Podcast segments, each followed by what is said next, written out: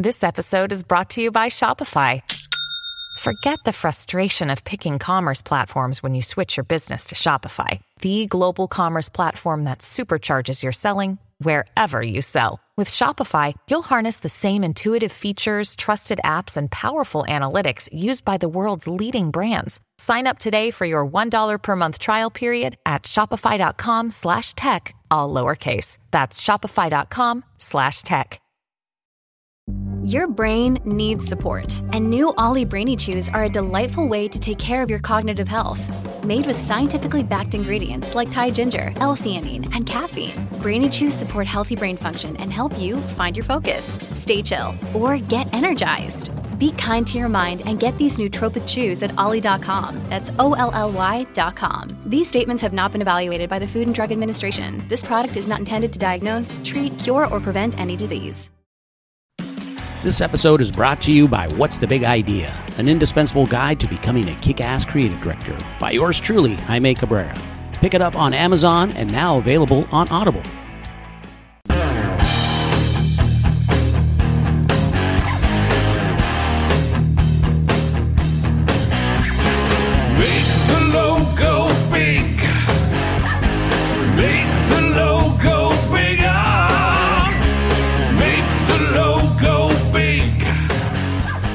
Everybody, welcome back to the podcast, Confessions of a Creative Director, the original podcast made by a creative director for creative directors, for aspiring creative directors, for creatives of all types looking to up their game. This is your podcast, and I am your host, Jaime Cabrera. Welcome back. On today's show, we have the very talented and effervescent Joe Bird. Joe is the creative lead at Lounge, a lingerie brand from the UK, and she's also an accomplished creative coach, mentor, speaker, photographer, and all-around inspiring personality on LinkedIn. She's here to share a lesson she's learned along her journey about the importance of creating your own personal brand as a creative that will help you stand out from the crowd and build credibility. So, without further ado, let's get into it with Joe Bird. Hi, Joe. How are you? Hi, I'm good. How are you? I'm doing fantastic. I'm super excited to talk to you today. So, thanks for making the time. I know it's late. It's what time is it in London right now?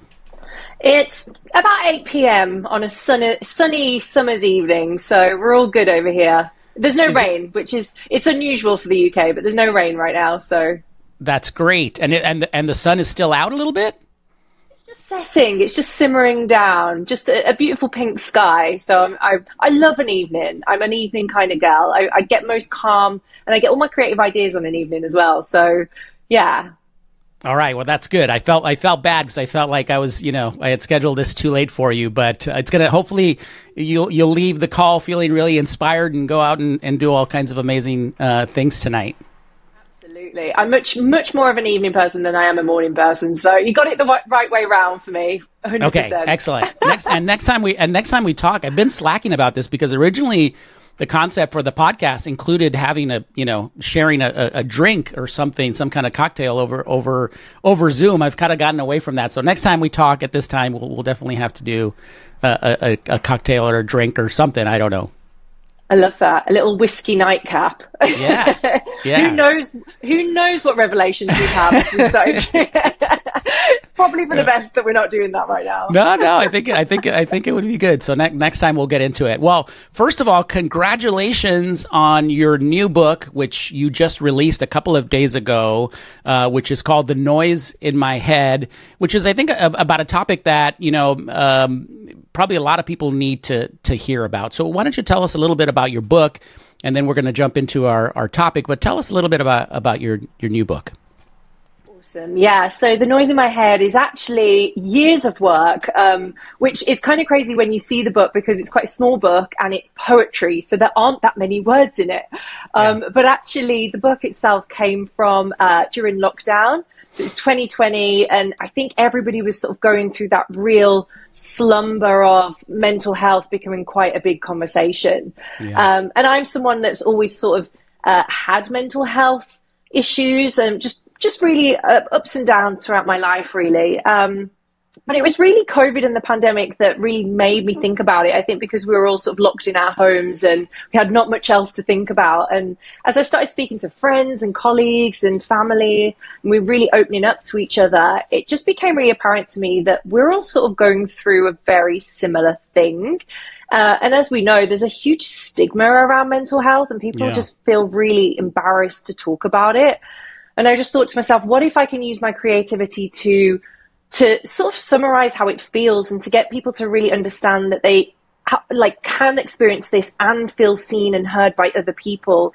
And maybe they don't need to openly talk about it. Maybe they can just feel seen and heard in a different way, which is why the poetry came about and the illustrations in the book. It just felt like a creative outlet for me that could really have a conversation that people are scared to have. So yeah, it sort of grew over the years and I didn't rush it. I didn't want to rush it. Really wanted it to be sort of a labor of love and just really take a lot of time and just make sure the words were right and the pictures were right and the feeling was right. So I didn't know if I'd publish it this year, next year, or in 10 years time, but I thought, don't have a stress about it. Just when it feels right, it will be right. So I sort of followed the intuition there. And are all the poems written by you? What about, and the illustrations, or tell us a little bit more about that?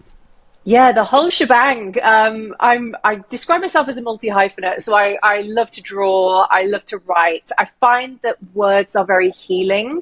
So I've always written journals from when I was, a little girl in primary school even. And there's something about sort of writing down thoughts and feelings for me that actually really helps me deal with emotions without having to go to somebody else with those emotions. So there are even poems in there and little anecdotes that I'd written in my journal over the years that I pulled out and put into that book, which is a terrifying thing if you think about it. Like, somebody reading your journal is the worst thing ever. Absolutely. But I just figured, what good is it sort of sat in there? Like, I need to do something with these experiences that I've had that I found difficult and help other people in that process. And some of the other poems are off the back of conversations that I had. So there's one about depression being almost like a storm. And if you can sort of get through the storm, like hold an umbrella or just get your raincoat a little bit wet, the sun will come out and you'll sort of be so grateful and happy that you lived through the wildest storm. And that's like a sense of accomplishment that you sort of got through it. And that came from a friend that I spoke to, and he sort of said, it's kind of like a storm. And then that sort of sparked my brain. I was like, right, I can work with that. So it's all done by me, but it's really inspired by the people around me. It's just really inspired. And I would assume that many of those people are creatives, right? So I've always had, because I suffer from a little bit of depression as well. And, I've often wondered, like, what are the effects of depression on creativity? Obviously, I'm a songwriter too, so that naturally sometimes helps write songs, right? But they're done in a very certain vein. But when you're working in advertising or marketing, it's a different type of creativity, right? Nobody wants to see an ad about my depression or whatever I'm going through. So I've often wondered, like, what kind of effects does the depression have on somebody who's a creative like us, right? Working in a business, promoting a product. I've always wondered, like, what does it do to that type of creativity? Oh God, yeah, you're so right. It is different because, our job is to think of ideas all day, every day. And to do that and to be creatively charged, empowered and strong and resilient, you need to have so much energy in you to be able to do that. Yeah. And when you're suffering mental health issues or when you feel depressed, you have zero energy. It's the opposite. You almost become like a vegetable. Like you literally are just sort of, you have loss of energy, loss of motivation, no inspiration. Nothing makes you happy. Nothing makes you excited or inspired. So it's the opposite. So it has a huge knock-on effect. But super ironically, and I don't know how this works, but it's how I've sort of solidified in my mind what my mission in life is. Creativity brought me back out of my depression when I was suffering with depression. It was writing and drawing and doing those things without a client. Yeah. Sort of in the mix. Just that freedom of expression and just exploring, that really brought me back out of it. So I don't know if this is like a full circle penny drop moment, but it has constant knock-on effects, and everything in life is connected. So you feed the beast in a way. But I'm just really grateful that I know my outlet, which is creativity. But for some other people that maybe go through mental health issues, like they don't know their outlet in that way. Yeah. So it's so much harder to sort of pull yourself out of it. Well, thanks for writing that book, and I think it'll help lots of people. So again, it's called The Noise in My Head, and it's available on Amazon. So let's transition into this a great topic that we're going to talk about today, which is really the importance of personal branding for creatives, right? And when we say creatives, we're talking about, you know, people that have day jobs, right? Like you and I have day jobs, but we're also trying to do something else, right? And we're sort of our own brand. So I think that's sort of what you're talking about, but also just for in general for any creative. But before we jump into that, just very quickly tell us where you are now and what you're working on, and then we'll transition on how that affects sort of your personal brand, or how that ties into your personal brand. Yeah, for sure. So I'm Joe Bird, and I'm a creative leader at Lounge Underwear, which is an amazing UK brand based in Birmingham in the UK. If you know the Peaky Blinders on Netflix, then you know Birmingham, or Ozzy Osbourne. That's the other call to fame that we have. So Lounge is a lingerie brand, and the mission is incredible. It's to empower women worldwide to be sexy and comfortable in everything that they are. So when you compare lingerie brands to, you've got your Victoria's Secret, maybe Skims, there's this whole idea of just something that's quite out of reach to real women and just women around the world that are diverse and different. There's a real sort of aspirational element to those brands. And whilst Lounge has that, it's much more relatable, and the products are 10 out of 10 beautiful. So I'm just really excited to be part of a brand that is really empowered for women and just has that incredible mission.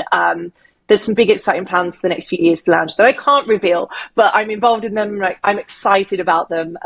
So for me, within the brand, I am the creative lead. So I have a creative team with me, and we concept the campaigns, the creative, the experiential elements. And as I say, because it's so up and coming, we are all hands on deck right now. Like, how do we really make a splash in the lingerie category? So taking on your Victoria's Secret and Skims, we're hungry for it. We're coming for it. Yeah. That's awesome. So then, okay, so that's your day job, but then you're also a coach and a mentor, and you've done some, you did some TEDx speaking. So you've got this whole other thing. So tell us about that. Yeah, so you're quite right. I did a TEDx talk this year.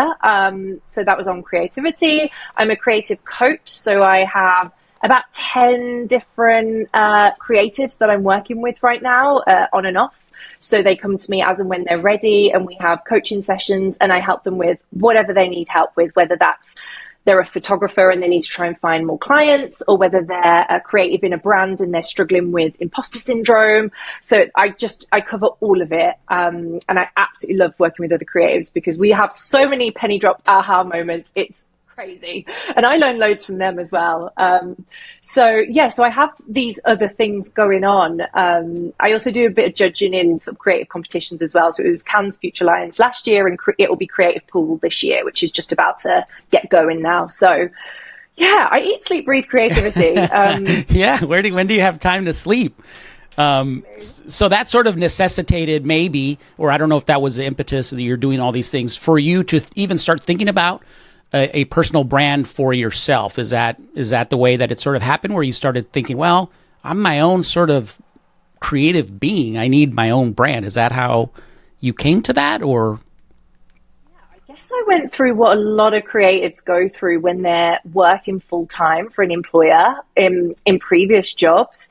This idea of working your ass off, giving your heart and soul to your creative in that company, and getting stuck. Like, you just keep getting stuck, whether it's your employer that's not understanding what you're doing, or your client just doesn't get creative, and you just feel, you know, when you just feel so frustrated, like you've got this entire vision in your head of how amazing this brand or campaign can be, and everywhere you turn, it's a closed door or a no, or we can't do that, or the budget's not right, or bam, bam, bam, bam, bam. And slowly, I've never experienced that. I don't know what you're talking about. My experience. Every creative in the world right now is going, oh my God, yeah. Yes, yes. We feel it. We all feel it. And I went through that as a very young, naive creative, trying to work my way up in the industry, so hungry for it. I got really angry about it. And I was going for a promotion and they wouldn't even interview me. And just really little things like that, that I was like, I've worked my ass off. I've done the evenings. I've done the weekends. I've done the pitch work. I've done above and beyond what you've asked me to do. And I just don't feel like creatively satisfied or personally satisfied. And I sort of had this big meltdown where I was like, it's not for me, I need to walk away from creativity. And then I very quickly realized that was a terrible idea and I could never walk away from creativity. So there must have been something else for me that wasn't standing in front of my employer saying, I don't like this, and them saying, well, it's my business and I run it, so what are you going to do? Right. And I guess the penny dropped with me that I need to take some responsibility and I need to take accountability for myself and my career. And there's a person here that's building a brand and building a business and I work for them. But what if I built myself like they're building their brand? So putting myself forward for opportunities, you know, putting money and investing money into myself in all different ways, upskilling, learning things, connecting with people, networking, like everything you would do if you were to brand yourself, like do a startup brand. Why am I not doing that for myself? Right. What, it just seemed crazy that all this time I was pointing fingers, like they won't promote me. I was asking for permission, whereas actually I needed to look at myself and just say, you won't promote yourself, so how can you expect someone else to do it? Oh my God. I love that. And I'm marking that because that's going to make it into the cut down. You know, if you won't promote yourself. Right. Wow. That's fantastic. It's true. And I think maybe because I've done a lot of pitches, a lot of creative pitches, and the number one thing I preach to other people is if you don't believe in your creative idea, you can't expect anybody else to. It's not even just a mindset. It's written all over your face. If you know that idea that you take into the pitch that you're like, I'm not sure about this, but I'm going to try and get it across the line. Yeah. They can smell it. They can smell that you're not happy with your work, and they will feed off that. It's an energy. So I just use that logic for me and my life and my career. Like, if I don't believe in myself, no one's going to believe in me. So maybe I'm giving off an energy that's just not quite right, and I need to do some work on myself. And then there's almost that sort of bitter little thing in your mind that, like, if they didn't promote me, then I'll show them what they're missing. You know what I mean? Just a really cheeky little, I'll show them, like in a healthy way, not in a like, you know. And so I think you bring up a good point, and I think we may have discussed this when we talked previously, but there's this idea that when you're creative and you're working for an agency or a company, that you kind of get into this mode where you feel like they own your creativity, or they own you in some way, right? And the way that you see it, it's like, no, I'm my own creative entity, and yes, you know, I'm like on loan to you, or I don't know. I don't know. There's some different mentality around it, some different way to think about it. 100%. I think before you do this mindset switch, so I think personal branding is a mindset. I think it's a mindset. Of course, there are things you can do to bring it to life, which we can obviously get into, but it's a mindset switch for me. Like, I now am accountable for me. So what can I do to be accountable for me? And for me, that means not walking into an employer and letting them own me. So I can walk into the place I work now and feel empowered by myself and my expertise and what I bring to their business, rather than walking in the business going, I really wish that they give me a promotion, or I really wish they'd notice me, or X, Y, Z. I think people really notice that change. The way I walk around, the way I hold conversations, the way that I don't get defensive if they don't like my ideas. There's just so much of a ripple effect when you flip the switch on your mind. And I have to caveat that this comes with great respect. So I say I treat my employer like a client. Like if I was completely freelance, and I had a list of clients, I would be like to them all, like, yeah, I work with you and I want to do the best work possible for you because I don't want to lose you. That's the same mindset I have for my employer. Like, I walk into that building and I'm going to give 11 out of 10 every single day that I'm in there. But I know they don't own me and they're not responsible for me and my career and my future. I am. And that's the difference. So that's why it's a very empowering thought if you can get there. Yes. And I love that. Just the visual that you kind of described, it changes your posture, changes your swagger, right? It's a different mentality, and I love that because you're absolutely right. There's utmost respect, and you're gonna leave it all out on the field for them, and then you're gonna go off and you're gonna do your own thing, right? And be accountable for yourself, outside of that building. So you've developed, and this is a great piece, and I'll link to it when we post the episode, but the importance of personal branding for creatives. And you come up with a few sort of principles or tenets. And the first one is credibility and trust. So why don't you tell us a little bit about what you mean there? 100%. So we're in this era now on social media of social proof. So I've been in denial for a very long time about this because I didn't like the idea of it, but I have come to terms with it eventually. Followers are currency now. Followers bring credibility. If people see that you have a big following, or if people see that other people are gravitating towards you for whatever reason, then they will jump on the bandwagon. They trust that. There's a little thing in consumer psychology called the mirror exposure effect. And what it essentially is familiarity breeds trust. So when you're showing up online, creating content, building your personal brand, and you're doing it consistently, which everyone will tell you is the trick. You don't need to go all guns blazing at once and then nothing. You need to just do slow and steady wins the race.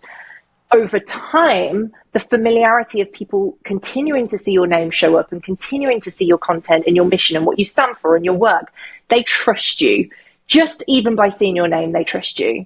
So a personal branding activity and building that over time does build credibility and trust in you. It's just a psychological phenomenon that is a fact, essentially. It's what humans do without realizing it. And of course, then with your personal brand, you can promote all the other companies and work experience that you have, and people can actively see that. Whereas prior to building your personal brand, it would be hidden in your CV and no one would really see it until you send your CV. But this way, you're making it public domain, so everyone can see it. So I think that's really important. It's essentially the art of self-promotion so that everybody can learn who you are and that you're a great creative. Yeah. And not to get too in the weeds, but in your mind, you know, is that once a day? Is that once a week? Is that, I guess it just depends on what you can do, but would your recommendation be to do it as much as possible where you're putting things out there and commenting and just, you know, really building out your brand and so, out there? Yeah. So I started with once a week, and I just did once a week for quite a long time, for months and months, because I knew I didn't want to bite off more than I could chew, because I knew in my heart of hearts that giving up was a bad thing. And I would put myself off if I did too much up front and then couldn't cope. And it, you know what it's like, if something doesn't go well, you're like, oh no, panic, it's a terrible idea. I'm just going to leave it all completely. Yeah, absolutely. Whereas if you just get the slow nuggets of success, it's like someone holding cheese in front of a mouse and you just keep running, but you just got to keep dangling it. So I did once a week on LinkedIn for quite a few months until I started to get more momentum, and then it becomes addictive. And it just becomes addictive because the algorithm's built that way. Social media is built that way. They want you to be hooked. So slowly but surely, over time, I went from 1 to 2 posts a week for a few months, and then I upped it to 3 and to 4, and now I do 5, sometimes 6, and I can't help it. I just love it. Yeah, and there's an addictive nature also in terms of like meeting like-minded people like you, and I've met so many people just by doing that are on a similar mission. And that gets addictive too, right? It's just like connecting with people and having these conversations, you know, about the work that we do, and that becomes addictive, and commenting on each other's work, and it just becomes kind of this really cool little community. So let me ask you this, and this is your second tenet. How do you stand out? What do you do to kind of you know, break through the noise. There's so much out there, and that can be daunting. But how do you stand out as a personal brand? So daunting, but the trick for me was I didn't, when I set out, have this intention to have X amount of thousand followers and to be in the public domain. That wasn't really my intention. My intention was to showcase my work in a way that people could enjoy it other than just being buried in my portfolio. But over the time that I started to up the ante, it became apparent to me that little sentences I wrote on my posts, people were responding to. And I started to learn more about myself than I could have done if I just sat in a room thinking about it by myself, if that makes sense. So the things that people were gravitating to for me were, Joe, you're so inspiring. You really inspired me today. Thank you for posting this. It was so inspiring. You really made my Monday. It was really, really inspiring. So I'm like, there's a pattern. I'm actually a positive Polly, and I've just got this I'm a mindset advocate. I'm like, you make your life, you make your choices, energy is everything. And I didn't realize just myself that was oozing out of me.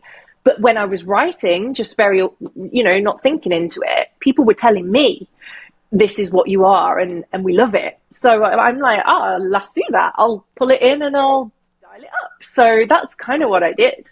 So it's a matter of, in a way, it's kind of testing the waters, seeing what's resonating with people and finding that part of yourself, right? And figuring out, okay, that's who I am, or that's what people are resonating with, and maybe that gives me an insight into the personal brand. What a test and learn. For some reason, I think people think you can just know it. And you're just going to go on LinkedIn or whatever platform you choose and start typing, and you're just going to know who you are as a person. But this is some deep shit. Like, you need to really dig deep to figure out who you are as a person. It's not obvious. Like, it's really not obvious. It should be, but it's not. And sometimes you need someone else to give you that encouragement and say, this is how you've helped me. But I would never have known that if I hadn't posted 100 times. Do you know what I mean? Like, it didn't happen in one post.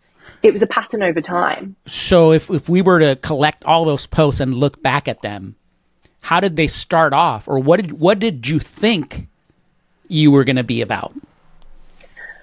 Honestly, I just thought I was going to talk about how great creativity is, and how, here's a shoot I did and it was great teamwork. I remember always writing that, like, look at the team. Look what the team pulled off. Isn't it amazing? So for me, it was a celebration of creativity. But you get to a point where you give the people what they want. And that's like a social media 101. Like, when there's a lot of people, I saw Gary Vee talking about this not long ago, actually. Some people complain that they're putting content out again and again and again, and they're not getting the results from it.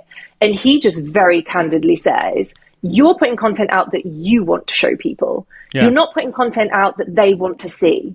And it's that idea of branding a company. Like, what's your mission? How are you going to help people? When you know how you're going to help people, you can start creating the content. It should never really be about you. It should always be about the pain point for someone else. Sure, but just to let's see if we agree on this. It can also be fake. It's gotta be naturally something about you, right? Like, if you weren't a positive person and then somehow you figured out because you did write one positive post that people gravitated, then all of a sudden you're going to fake being because people will sense that, right? Or right? Yeah. It still has to be something authentic about you that comes out in the end. 100% authenticity. I feel like I avoid saying the word authentic because I feel like it's such a buzzword now. But yes, you do have to be real. You do have to be honest. But I skirted around that because I feel online now, people sniff it straight out. And actually, you wouldn't last long faking it anyway. Like, your content wouldn't be very good. Yeah. Like, it's a no-brainer for me that you have to be real and be yourself. Because, put it this way, I've been working on mine for almost 2 years. I would have quit by now if I was trying to be someone that I'm not. I would just not be able to keep it up. Another example of that is I get people asking me quite a lot, how do you come up with all the content? Like, do you sit and batch do it, or like do you just do it on the day? I'm like, it just comes to me. Yeah. It literally just comes to me. And I know that's because I've latched right into what my personality is. And so it's not a task for me. It's my daily thoughts. So that's why it has to be authentic for sure. Right. But I latch into that and then give the people what they want. So for example, I wouldn't just talk forever about how I've inspired myself today by doing X, Y, Z. I would make something very applicable to someone else. So even if I use a story of myself, what's the pivot and action point for them to then take? Right. If you know what I mean. Yeah. So I'm curious to this question because I'll probably share my thought here, but do you think I got to imagine that there's still part of you that you haven't revealed yet through your personal brand. Is that true? Or do you think that you've kind of put it all out there? Because when I think about myself, and I'll jump in first, when I think about myself, I think there's still more that I haven't revealed, right? And I'm thinking, well, how is that going to come into play? I think it's going to be maybe about some episodes that are a little bit more vulnerable, or maybe it's about talking about some really complicated, deep shit. I don't know. But do you feel like you're already there, or do you think that there's still more Joe Bird to come? I think as long as we're living and breathing on this planet, there is always more of ourselves to come, isn't there? Like, it just, every day is a new experience where you learn something about yourself. And I think that's why building a personal brand online and taking people on that discovery with you is so important, because it makes us human, and it makes us, we can show people that we are still learning, and people love that. Nobody likes the finished article. Yep. You come under fire when you try and pretend that you're this finished article and you've got all your shit together. I'm very vulnerable and honest on my posts, like very, very vulnerable. And I'm okay with it. I'm actually okay with it to a point where I just hope that it helps someone in that moment. But for sure, there is so much more that I'm learning. And even though I have I have three content pillars and I have a mission for my content, even though I have those mapped out, I know for sure in, say, 6 months' time, they're going to get a refresh, and then we're going to sharpen the tool again. But that's why I liken it to running a brand, like an actual business brand, because you would do that in a brand anyway. You would do that same process of like, right, we've now grown to X stage. Let's rebrand. Let's sharpen the tool. Let's define our mission again, because we have a new influx of customers. Like, maybe they need to know who we are again. It's the same process. What's hilarious to me is creatively, we do this for our jobs day in, day out. We don't do it for ourselves. Yeah. Yeah. No, I think that that's great. And I haven't, I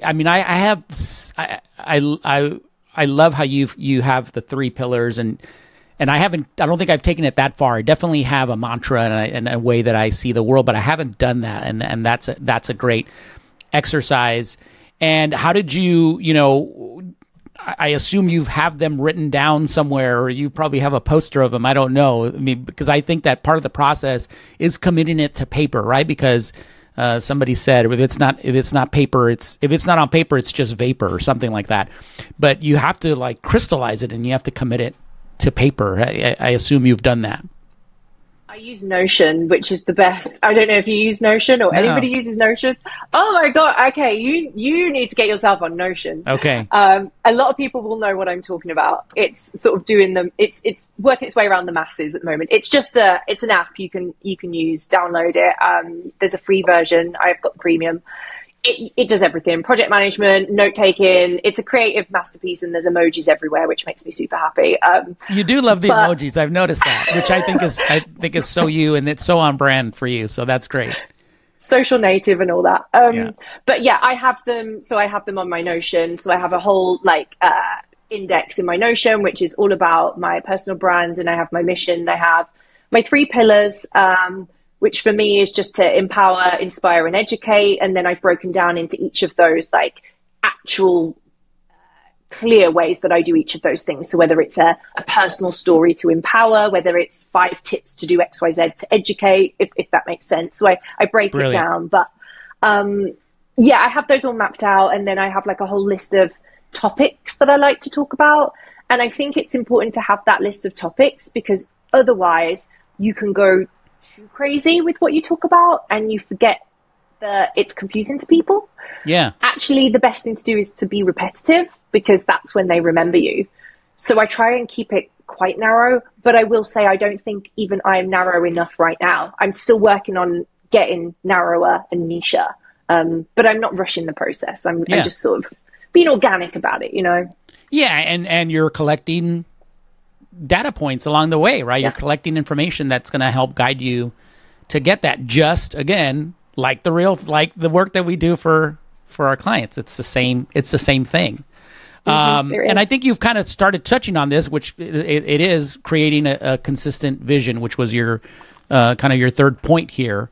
That's all about consistency and having those kind of pillars and those. I love the idea of the topics, because in a way I imagine it like, okay, here's my pillar and here's a topic. How do I combine these two for today's post or whatever it might be? It also kind of probably makes the process a little bit simpler, right? When you're having to write a post or something, although it sounds like you just get inspired, so you just crank them out. But that would be a great note for me. It's like, okay, let me take this pillar today and this topic, and what can I write? Yeah, and that's such a good point. The way in which you put your content together is really going to depend on you as a person. If you're a much more rational, logical person, get everything prepared. Like, even schedule it. You can schedule in LinkedIn and platforms like that. Get it all listed out, type it all up, do it in a batch on a Sunday evening, blast it out for the week. Because to that point of consistency, you need to keep the content going over time, even if it's once a week, because the drop-off is where you will start to fall out of love with the whole process. And actually, you need to do the opposite. You need to fall in love with the process. And you're not going to do that. It's like going on a first date. You're not going to walk in and snog the person, are you? Like, you're going to go in and just have a bit of small talk. Treat it that way and grow into the snogging and taking them home like later on, but you're not going to do that straight away because it will terrify them. There's a romance to this. Like, I'm not a logical person in the sense of I run much more by intuition and energy and feeling. So that's why I can just sort of get something pop in my head and type it up and go. Yeah. But everybody works differently, and you just got to play to your strengths. Like, just play to your strengths with this and do whatever is going to make sure that you keep showing up. Because at the end of the day, there's going to be people that are trying to do this that just can't handle it over a long period of time. The best people will do it long term. They're the ones that will get the opportunities and be remembered and get the success out of this. You've got to put the graft in, though. It's not going to happen overnight. And here's kind of where I struggle is in just feeling like, here I go again. Here I am talking about this and feeling like, people are going to get sick of it. Right. And I talk to, my little core group of people who hopefully you will become part of my little group that I reach out to and say, what do I need to do now? But, I kind of feel like, am I just sounding like a broken record? And that gets in my head. And then you start, that imposter syndrome and all that stuff comes into play. And then I've missed a day, right? Because I feel like I'm going to take a day off. I'm going to give people a break, but it doesn't work that way. Simply because of the way that the algorithm works, and not everybody's seeing everything all the time. But also, I would imagine that people start to depend on the things that you're writing, and they're looking for you, right? And it becomes almost like an obligation or like an accountability thing. It's like, hey, somebody might be waiting for me to comment on something or post something, or, so it almost becomes a little bit of a responsibility to your public, right? As weird as that sounds, right? But to your audience. I think it's so funny that you talk through that, because you speak like such a creative. I just totally, when you were saying, and I get in my own head, and then the imposter syndrome happens, and this is the sort of creative chat I have with my creative friends all the time. It's like, what will they think? Like, am I doing this too much? Is this right? Is this creative idea okay? Blah, blah, blah, blah, blah. And you just spiral. I turned that off when it comes to creating content, because I had to convince myself that nobody cares. I needed to tell myself, nobody cares. No one cares if you show up today, and no one cares if you don't show up tomorrow. No one cares if you post this today and make a spelling mistake. No one cares if this, no one cares if that. Convince yourself that the world does not revolve around you, because when you can get that off your shoulders, it's just like game changing from there. But then what is the motivation? It's just you expressing yourself and being okay with that. So you're saying like, I'm going to do it regardless of anybody reads it at all or sees I'm not going to get in my own head about it is what I mean. I'm not going to get in my head about the fact that I've done posts recently that completely bombed and got like 7 likes. And I'm like, fuck, what did I do wrong? Like, what's going on? And I'm like, should I delete it? And I made a pact to myself that I'm like, no, never delete. Do not delete it. You leave it because you win some, you lose some. And when you take a step back and look at the bigger picture and you look at where you want to go, that's when you can make the decision on whether this is right for you or not. I don't think we can look so insular in the moment of, will this post be okay for them today? Like, everything just needs to zoom out. You need to zoom out and get out your own head. That's what I mean by that sentiment, I think. Like, we are so self-absorbed sometimes that we think everybody's going to care about everything. Like, no, they won't. They'll forget about what you said yesterday. People are very fickle. They'll see you right in front of them and then they'll forget it when you're gone. It's okay. That's okay. Like, it doesn't matter. I think that's the empowerment I'm trying to get across. Like, don't sweat the small stuff. Just show up. Just show up. And that's it. Another day is here, and you're ready for it. What to wear? Check. Breakfast, lunch, and dinner? Check. Planning for what's next and how to save for it? That's where Bank of America can help. For your financial to-dos, Bank of America has experts ready to help get you closer to your goals. Get started at one of our local financial centers or 24/7 in our mobile banking app. Find a location near you at bankofamerica.com/talktous. What would you like the power to do? Mobile banking requires downloading the app and is only available for select devices. Message and data rates may apply. Bank of America N.A., member FDIC. At Evernorth Health Services, we believe costs shouldn't get in the way of life-changing care. And we're doing everything in our power to make it possible. Behavioral health solutions that also keep your projections at their best? It's possible. Pharmacy benefits that benefit your bottom line? It's possible. Complex specialty care that cares about your ROI. It's possible because we're already doing it, all while saving businesses billions. That's Wonder made possible. Learn more at evernorth.com/wonder. That's great. I love that. So we covered your 3 points, right? But have you discovered any other things, any other, thoughts or new epiphanies that you've had in terms of, creating your personal brand? I do think it's really leaning into that idea of consumer psychology, which I see a lot of people talking about personal brand at the moment. It's kind of a trend that's blowing up and everyone's all over it. But I don't see people leaning into the idea of consumer psychology enough, or even human psychology. So I recently read a book. It's a great book, Choice Hacking by, let me get her name quickly because I want to make sure that I credit it. It is by Jennifer Kleinhens, Choice Hacking. And she basically talks through loads of great examples of brands. So it's like live examples, like she pulls in like Uber as a reference, Netflix as a reference. So you actually get this tangible evidence behind what she's saying. But she lists out a load of different psychological effects that people go through when they're shopping or looking to connect with brands. I've already mentioned one of them, the mere exposure effect, the idea that familiarity breeds trust. But the other one being social proof. So this idea of people gravitating towards people with bigger following, which is weird when you think about it, because there could be like a PhD professor who has 100 followers and then a recent graduate that has zero experience in anything with 10,000 followers. And people will probably trust the grad more than the PhD.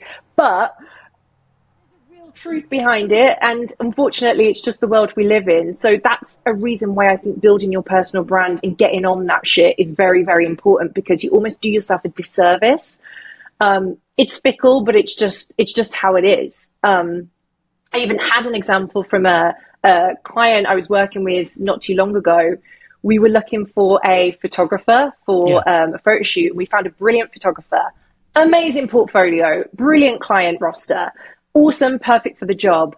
But we were working with an influencer, and the influencer saw that the photographer had barely any Instagram followers and refused to let us commission that photographer because there wasn't enough social proof behind it. Essentially, the influencers like, who even is this person?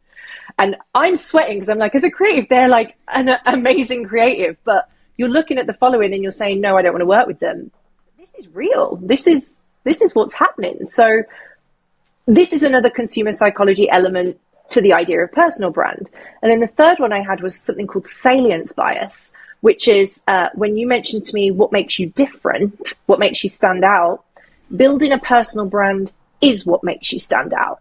So if you're interviewing for your next creative job and you want to climb up the creative ladder to creative director in a brand, and you're up against 5 other CDs who have brilliant clients, brilliant portfolios, and it's who are we going to pick? The idea that you've got a personal brand and you've got sort of a community around you and you are very self-promoting online and you've got shit going on and you're interesting and you've done a TED talk or you've done this and you've done that, and that will all have come to you from your personal brand.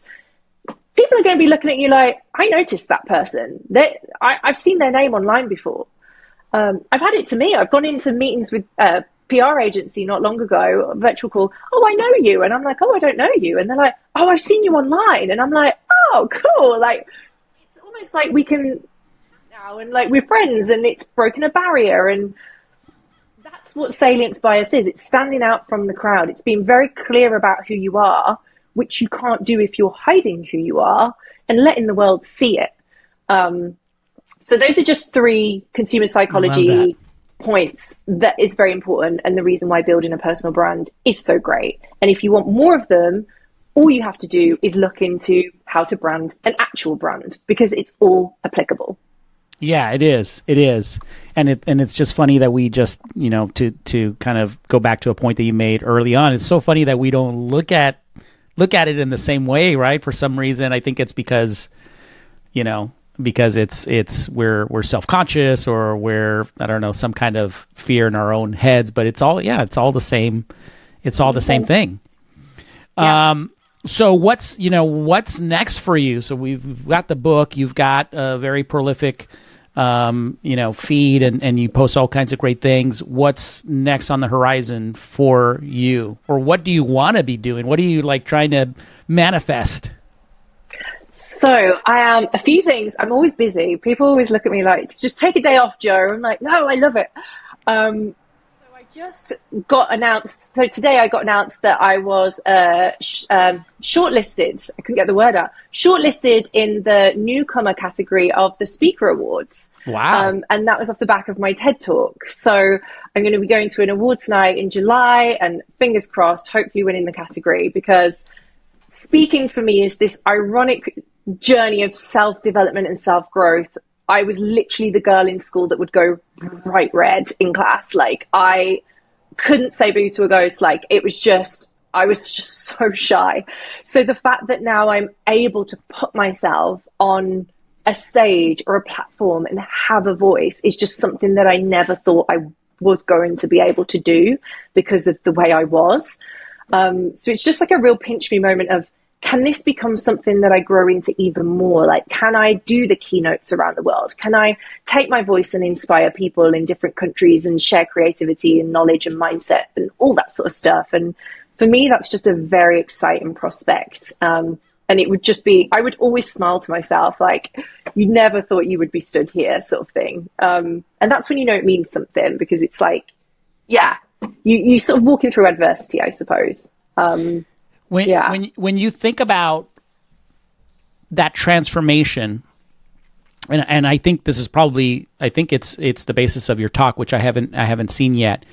But can you pinpoint moments in time and things that happened that helped you make that transition, or was it one big moment or one big thing that kind of helped you flip the switch?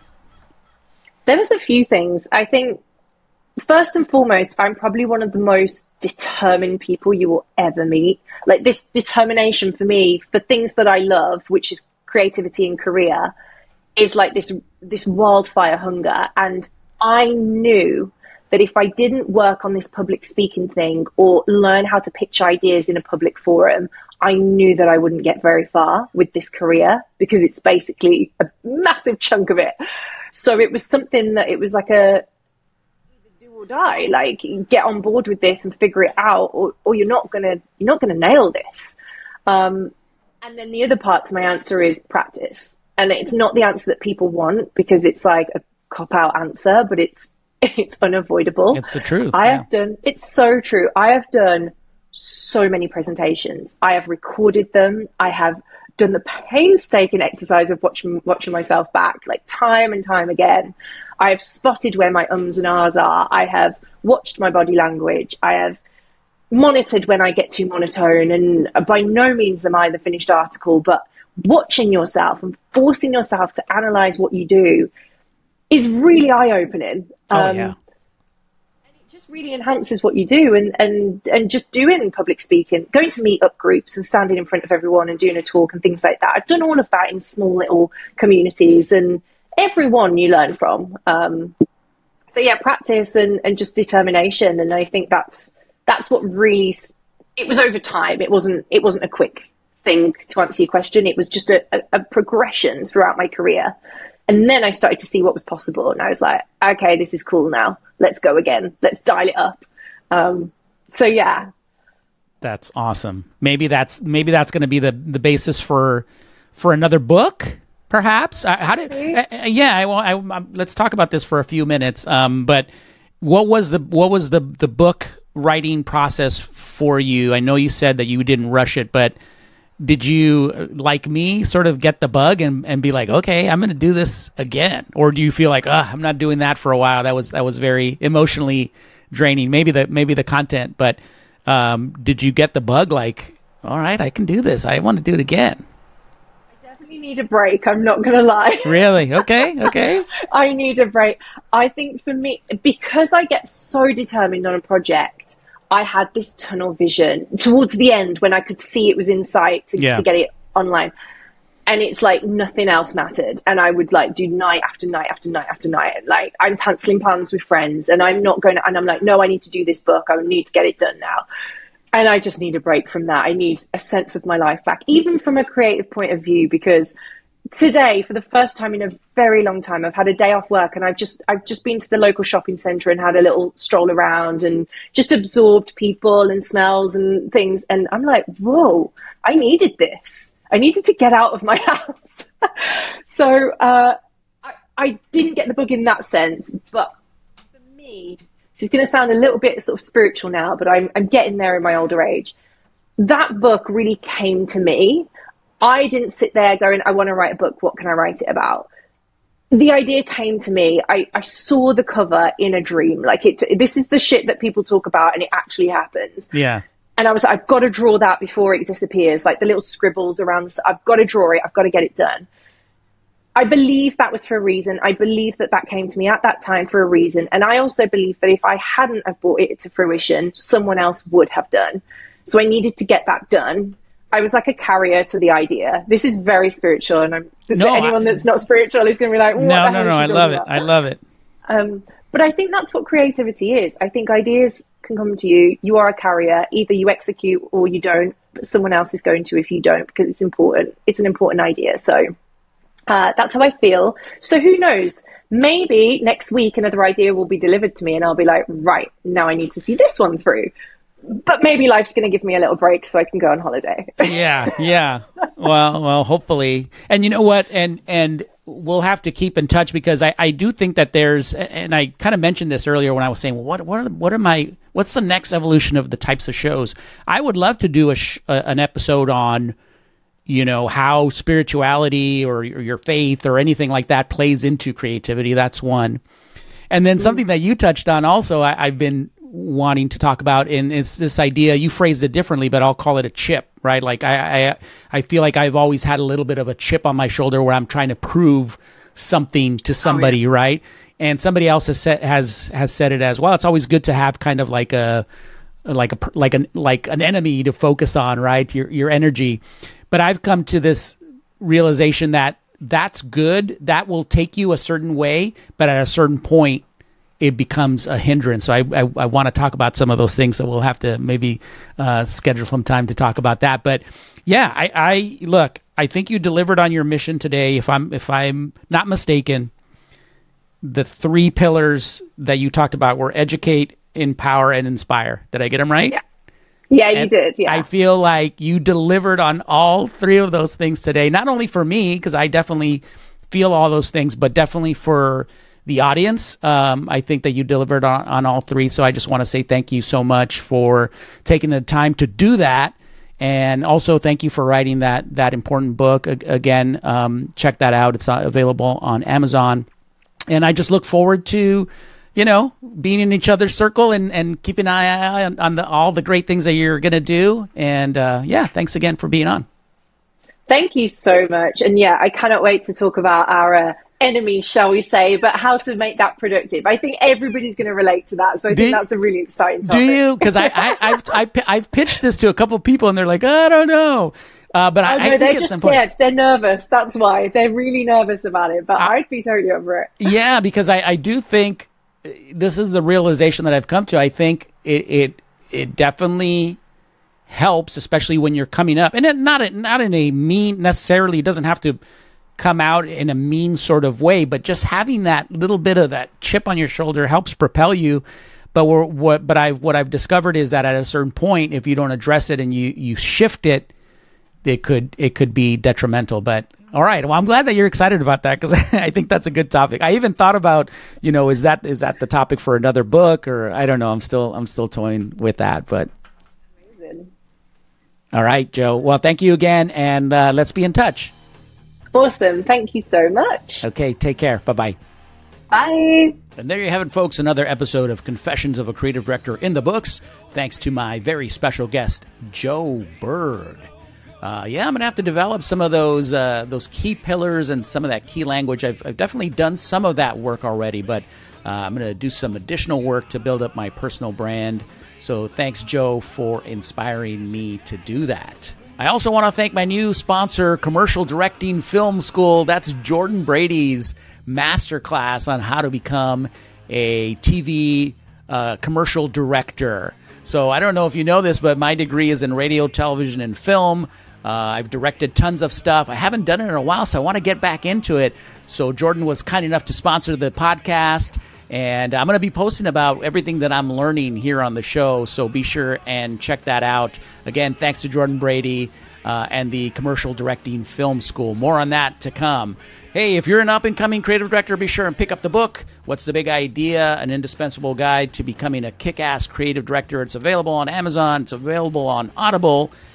Be sure to follow me here on LinkedIn as well. I'm also looking for coaching students. So if you want a little one-on-one creative director coaching, be sure to check out my website, JaimeCabreraCreative.com. All right, that's going to do it. Until next time, peace, love, and creativity. See ya.